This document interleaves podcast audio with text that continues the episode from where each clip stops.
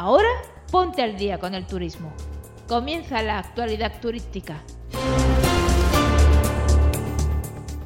Y hola a todos, soy Isa Ruiz de la actualidad turística, la responsable de ponerte al día con el turismo. Vamos allá, vamos con las noticias. Una nueva ola de noticias del turismo. Y empezamos con esta que viene internacional de México, el presidente Andrés Manuel López Obrador ha anunciado una próxima visita a Guerrero, el Estado de México, para así constatar los avances en la recuperación turística del puerto de Acapulco y los pueblos damnificados por el huracán Otis. Según indicaron los técnicos de la Comisión de Electricidad del pasado 23 de octubre, la electricidad volverá a rendir en todo Acapulco el 30 de octubre. Buenas noticias, empezamos.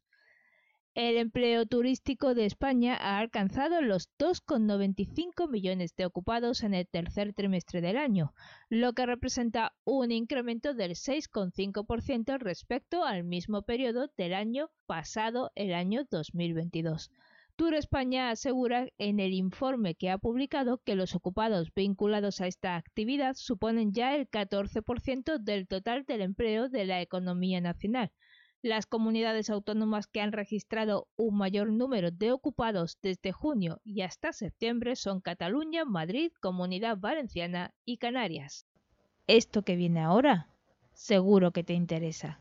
La actualidad turística e Yati Seguros hacen posible que viajes sin preocupaciones gracias al 5% de descuento que obtienes al contratar el seguro con Yati. No te compliques. Pincha en el enlace de la descripción y contrátalo ya. Y continuamos porque el Hotel Mandarín Oriental Ritz de Madrid sacará a subasta más de 750 lotes de materiales diversos como mobiliario, objetos de decoración o equipamiento que ya no utiliza. De esta manera, el hotel adopta un enfoque circular y sostenible ligado a su estrategia de dar una segunda vida a numerosos materiales de equipamiento y evitando así la generación de residuos. Para gestionar su venta, Surus, que es la empresa encargada de organizar la subasta, comercializará todos los activos en su portal digital Scrapalia a través de tres eventos de subastas que se desarrollarán desde octubre hasta diciembre del presente año. El primero de ellos se abrió al público el 31 de octubre, el segundo será el 7 de noviembre y el último el 14 del mismo mes de noviembre. En cada uno de ellos, los interesados dispondrán de tres semanas para pujar por aquellos lotes que sean de su interés. El presidente de la Fundación de Cueva de Nerja y su delegado accidental del gobierno Juan Pedro Carnero ha inaugurado una escultura dedicada al Premio Nacional Q 2023 que la Fundación recibió por su labor por la calidad y el turismo sostenible de manos del Instituto de la Calidad Turística Española. La Fundación ha trabajado desde 2019 en los procesos que son necesarios para conseguir la Q de calidad turística y es la primera cueva de España en obtenerla, además de que es el primer monumento natural del país con la S de sostenibilidad turística, que es un certificado que permite a las entidades turísticas implementar los objetivos de derecho sostenible de la ONU en la gestión de su actividad y un total de nueve localidades costeras de cinco provincias españolas obtuvieron la distinción Banderas Verdes de Ecovidrio por su compromiso con la sostenibilidad y la economía circular a través de la recogida y reciclaje de sus envases de vidrio. Estos galardones fueron entregados por el director de la campaña, Roberto Fuentes, a los municipios de Lepe en Huelva, Rota, Cádiz, Castelldefels en Barcelona, Vandellós y Hospitalet del Infante en Tarragona, el Alfaz del Pi y Finestrat, los dos de Alicante, Alcudia en Mallorca, el Consell de Menorca y San Pedro del Pinatar en Murcia. Durante esta cuarta edición participaron más de 131 ayuntamientos y 13.088 establecimientos hoteleros de Andalucía, Cataluña, Valencia, Murcia y las Islas Baleares que reciclaron 54.000 144 toneladas de envases de vidrio durante el pasado verano. Según Ecovidrio, con las toneladas de vidrio recicladas se ha evitado la emisión de más de 31.000 toneladas de CO2 a la atmósfera y de 65.000 toneladas de materias primas, así como el ahorro de 38.700 kilovatios de energía. Estás escuchando la actualidad turística. Las compañías aéreas han programado un total de 731.000 operaciones y 126,6 millones de asientos en los aeropuertos de la red de AENA para esta temporada de invierno que comenzó el domingo 5 de noviembre. Esto supone un 15,1% más de asientos que en la misma temporada del año anterior. El mercado que más ha crecido porcentualmente respecto a la misma temporada de 2022 es el asiático, con cerca de 621.000 asientos programados. La ministra de Transportes, Movilidad y Agenda Urbana Raquel Sánchez anunció que desde el 2 de noviembre ya se pueden adquirir a través de Renfe los billetes para los servicios de alta velocidad que enlazarán Asturias con Madrid, Castilla y León y Comunidad Valenciana a partir del próximo 30 de noviembre por la nueva variante de Pajares. La ministra ha explicado que durante los primeros 10 días la compañía ferroviaria lanzará una campaña promocional para celebrar esta puesta en servicio. Esta oferta contará con 25.000 plazas de 18 euros para viajar entre el 30 de noviembre de este año y el 15 de febrero de 2024. Aquí mismo hay un espacio para que anuncies tu proyecto. Dale voz y suma alcance. Escribe un email a hola la cápsula de la creatividad.info y pregunta por las condiciones. Deja tu huella en la actualidad turística. Anúnciate aquí mismo.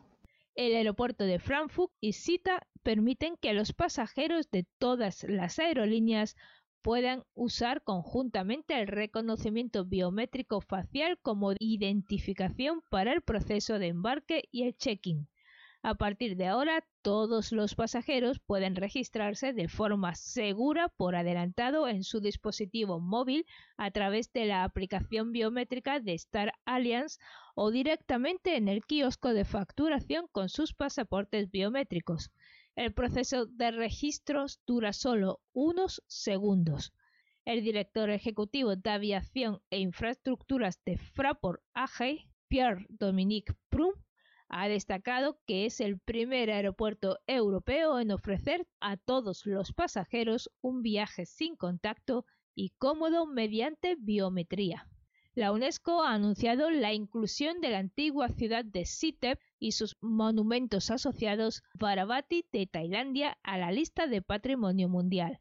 Por tanto, el país cuenta ya con siete destinos en la lista. Los destinos culturales inscritos anteriormente son la ciudad histórica de Sukhothai y ciudades históricas asociadas como la ciudad histórica de Ayutthaya y el yacimiento arqueológico de Banchiang y por otro lado entre los destinos naturales que se encuentran en la lista de patrimonio se encuentran los, santuarios de vida salvaje de Thungjai Huay Kaing, el complejo forestal de Dong Fayayen Kao Yai y el complejo forestal de Kain Krachan. Y disculpen la pronunciación de los nombres que seguramente no he dicho ninguno bien. Para conmemorar esta inclusión se inauguró una exposición especial sobre el Parque Histórico de Sitep y su importancia como patrimonio de la humanidad en el Museo Nacional de Bangkok que se podrá ver hasta el 14 de enero de 2024. La antigua ciudad de Sitep se encuentra en la provincia de Phetchabun, a aproximadamente 340 kilómetros al norte de Bangkok. Esta región es reconocida por sus paisajes montañosos frecuentemente envueltos en una misteriosa niebla, lo que la convierte en un destino popular para el senderismo y el camping. Esto que viene ahora, seguro que te interesa. La actualidad turística e Yati Seguros hacen posible que viajes sin preocupaciones gracias al 5% de descuento que obtienes al contratar el seguro con Yati. No te compliques. Pincha en el enlace de la descripción y contrátalo ya.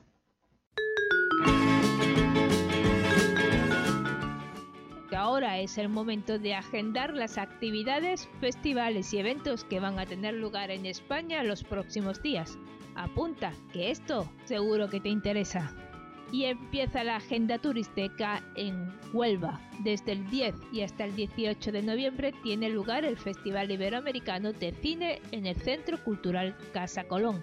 El objetivo del certamen es la promoción y difusión de las diferentes películas que contribuyen al reconocimiento y comercialización de producción cinematográfica realizada en los países iberoamericanos incluyendo Estados Unidos. Mira en la web https dos puntos barra barra festifinehuelva.com su programación. Y ahora llegamos a Cantabria porque del 10 al 12 de noviembre se celebra la fiesta de interés turístico nacional del pueblo de Potes.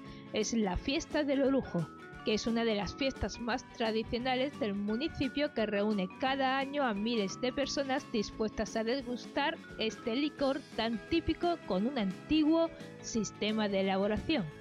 La fiesta se celebró por primera vez en 1984 y durante la fiesta los asistentes pueden presenciar una destilación pública del orujo para después degustarlo en las calles de la villa.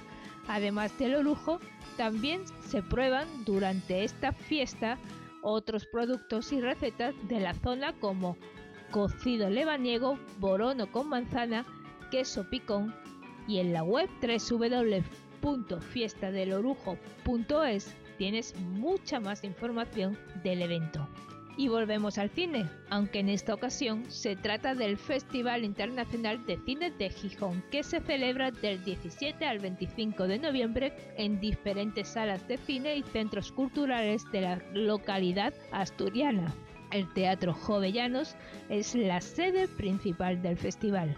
Este certamen ya está consolidado en el ámbito nacional y ha ido ganando prestigio con cada edición que se ha celebrado también a nivel internacional. Échale un ojo a la web http dos puntos barra barra www.gijonfilmfestival.com y conoce toda su programación, ya sabes.